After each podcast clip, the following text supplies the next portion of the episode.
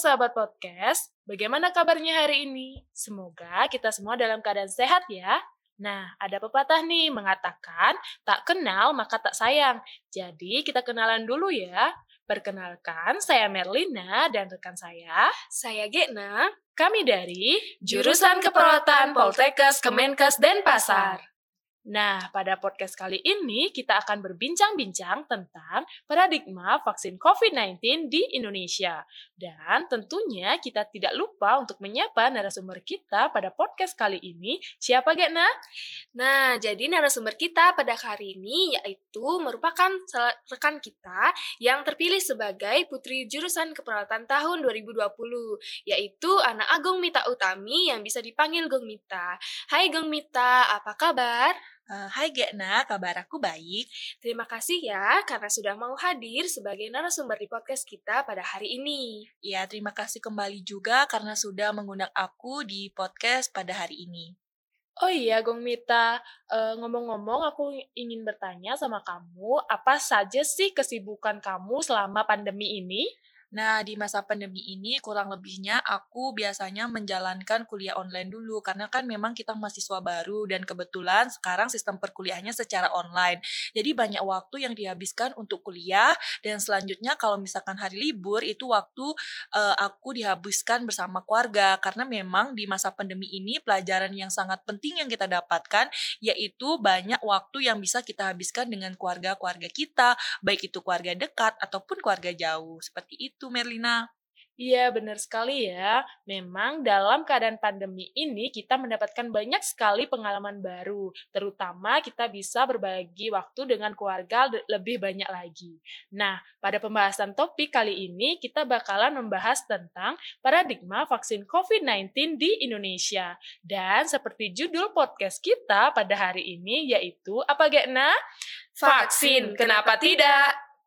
Jadi, seperti yang kita ketahui bahwa perkembangan vaksinasi COVID-19 di Indonesia sudah dimulai dari tahun 2020, sekitar tanggal 19 Juli semenjak masuknya vaksinasi COVID-19 yang diproduksi dari perusahaan vaksin terbesar yaitu Sinovac. Nah, benar banget Merlina. Sebelum vaksin Sinovac ini mulai disebarkan dan diberikan kepada masyarakat Indonesia, tentunya sudah melalui berbagai tahap uji klinis. Dan pada tanggal 13 Januari 2021 merupakan hari pertama dilaksanakannya vaksinasi COVID-19. Dan teman-teman semua pada tahu orang pertama yang divaksinasi yaitu Bapak Presiden Republik Indonesia, yaitu Bapak Joko Widodo bersama dengan Menteri Kesehatan Budi Gunadi Sadikin dan juga sejumlah tokoh lainnya. Dan sampai saat ini sudah banyak jenis vaksin yang berkembang dan pastinya sudah lolos uji klinis serta sudah digunakan untuk masyarakat Indonesia. Seperti ada AstraZeneca yang mulai berjalan bulan Maret 2021 dan juga ada BioFarm serta jenis vaksin yang lainnya. Nah, benar banget nih. Penemuan vaksinasi COVID-19 ini menjadi penemuan vaksin tercepat dari penemuan-penemuan vaksin lainnya yang hanya membutuhkan waktu kurang lebih selama satu tahun saja loh. Wah, keren banget ya vaksin COVID-19 ini. Benar sekali Merlina. Nah, kebetulan kita kedatangan narasumber kita pada hari ini. Kita langsung tanya kepada narasumber kita, kepada Gumita, seberapa penting sih vaksinasi COVID-19 itu untuk masyarakat Indonesia? Nah, terima kasih nih Gekna atas pertanyaannya. Kebetulan pertanyaan ini juga harus diketahui ya oleh masyarakat kita.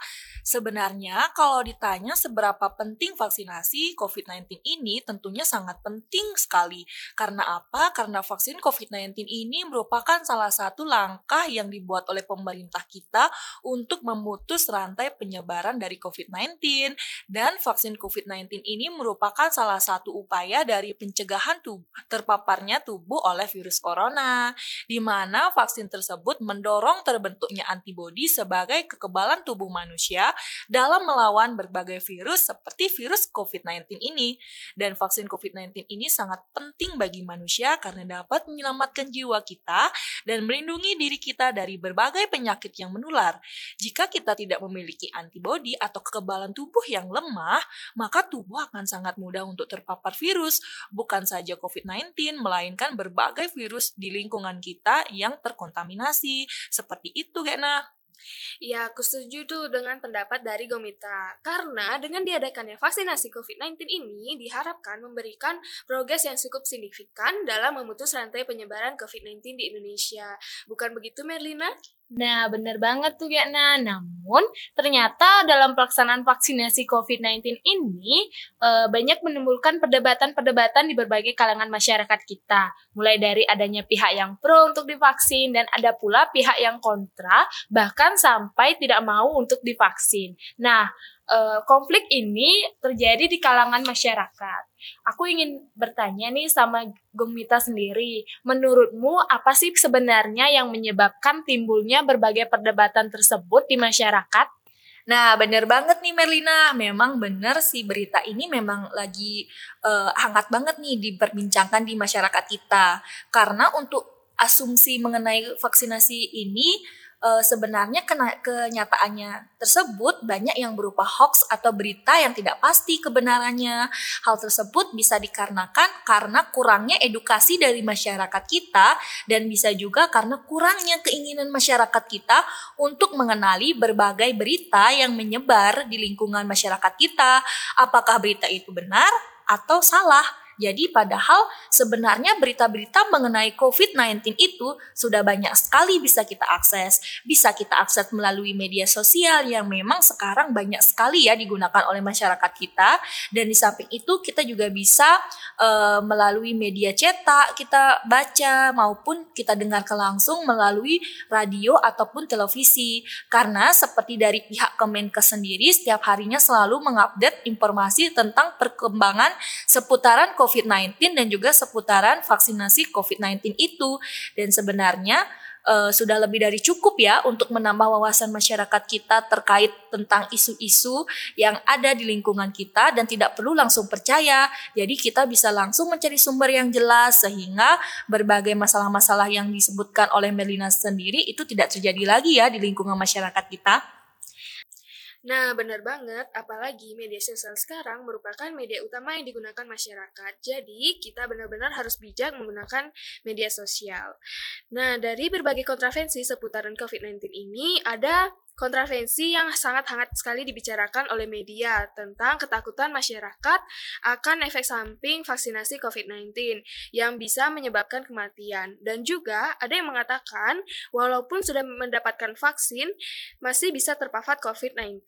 Nah, menurut pendapat dari Gomita sendiri terkait dengan kasus ini seperti apa? Bener banget, Getna karena masalah itu juga sekarang uh, lagi menarik perhatian sekali ya yang ada di lingkungan uh, masyarakat kita. Nah, untuk efek samping dari vaksinasi sendiri sebenarnya memang sudah lazim uh, terjadi ya karena memang uh, vaksinasi ini memiliki efek samping yang sama dengan vaksinasi pada umumnya. Karena biasanya gejala-gejala yang timbul seperti ada yang mengalami demam atau terjadi pembengkakan di lokasi penyuntikan atau bahkan ada juga yang mengalami mual dan hal ini bersifat personal ya. Jadi setiap orang itu efek sampingnya akan berbeda-beda tergantung dari kondisi si penerima vaksinasi tersebut. Dan efek samping itu merupakan salah satu reaksi alamiah dari tubuh kita sendiri. Dan seperti yang sudah dijelaskan sebelumnya, bahwa sebelum vaksinasi COVID-19 ini disebarluaskan kepada seluruh masyarakat Indonesia, tentunya sudah melewati berbagai uji klinis hingga dinyatakan aman oleh BPOM dan Badan BPOM sendiri juga tidak akan ya memberikan izin penggunaan apabila si vaksin COVID-19 ini memang terbukti tidak aman. Jadi untuk masalah aman atau tidak aman kita tidak perlu khawatir lagi ya. Dan untuk permasalahan kedua yang dikatakan Gena tentang apakah uh, vaksin COVID-19 ini mematikan. Jadi seperti yang kita ketahui bahkan sampai sekarang pun tidak ada penelitian yang menyebut menyebutkan bahwa si vaksin COVID-19 ini bisa menimbulkan kematian. Karena memang beberapa isu yang timbul bahwa salah satu atau dari beberapa relawan kita ada yang meninggal karena divaksin dan setelah diselidiki ternyata tidak ada sebab yang menunjukkan secara spesifik bahwa penyebab kematiannya itu adalah dari vaksinasi COVID-19 itu. Seperti itu ya kurang lebih dan juga untuk pertanyaan ketiga tentang kenapa sih e, masyarakat yang sudah divaksin bisa positif lagi? Nah, untuk masalah itu jawabnya cukup simpel ya karena e, e setelah divaksinasi COVID-19 itu memerlukan waktu kurang lebih selama 28 hari untuk tubuh membentuk kekebalan tubuh yang sempurna. Jadi walaupun sudah divaksin, kita diimbau untuk tetap mengikuti protokol kesehatan yang sangat ketat ya, sehingga dapat meningkatkan kekebalan tubuh kita lebih cepat dan jika kita terpapar oleh COVID-19 itu penyembuhannya itu bisa cepat. Seperti salah satu keterangan yang dipaparkan oleh Menteri Kesehatan Indonesia yaitu Bapak Budi Gunadi Sadikin yang mengatakan bahwa orang yang sudah divaksin bukanlah Superman dan masih memiliki kemungkinan untuk tertular COVID-19. Jadi tetap harus mengikuti protokol kesehatan seperti melaksanakan 3M dan membatasi berpergian baik itu dalam negeri maupun di luar negeri karena memang sampai saat ini memiliki risiko tinggi ya untuk penularan, kurang lebih seperti itu. Ya, benar banget nih. Jadi, buat teman-teman semua, walaupun kita sudah divaksin, kita harus tetap menerapkan protokol kesehatan yang sudah ditetapkan oleh pemerintah. Bukan begitu, Merlina?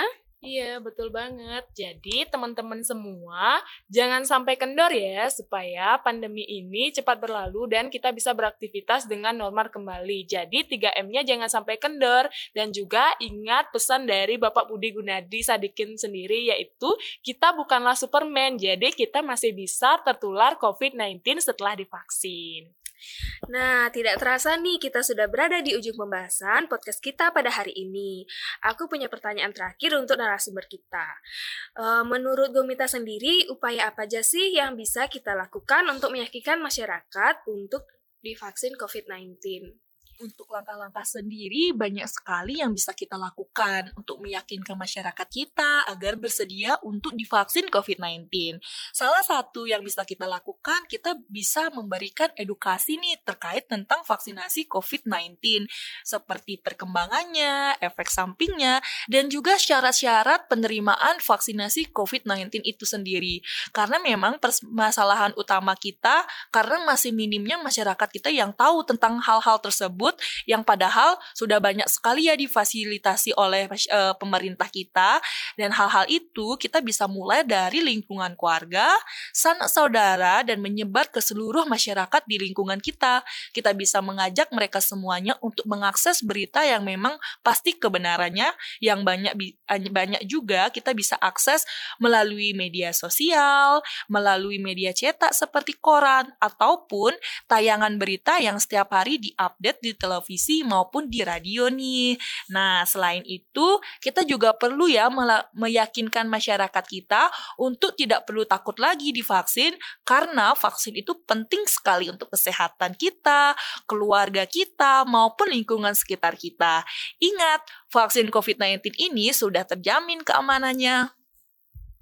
Nah, benar sekali itu Gong Minta. Jadi, edukasi ini sangat penting diberikan kepada masyarakat sehingga masyarakat tidak memiliki keraguan lagi untuk divaksin, terutama untuk keluarga kita sendiri. Nah, itu dia beberapa pembahasan dari podcast kita hari ini.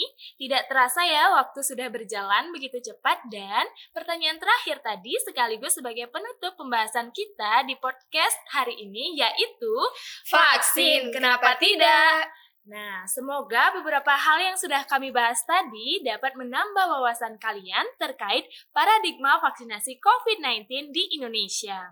Saya Merlina dan rekan saya, saya Getna, bersama narasumber kita hari ini yaitu Gong Mita mengucapkan terima kasih telah mendengarkan podcast kami hari ini. Sampai jumpa lagi di lain kesempatan. Ingat 3M dan salam sehat untuk kita semuanya.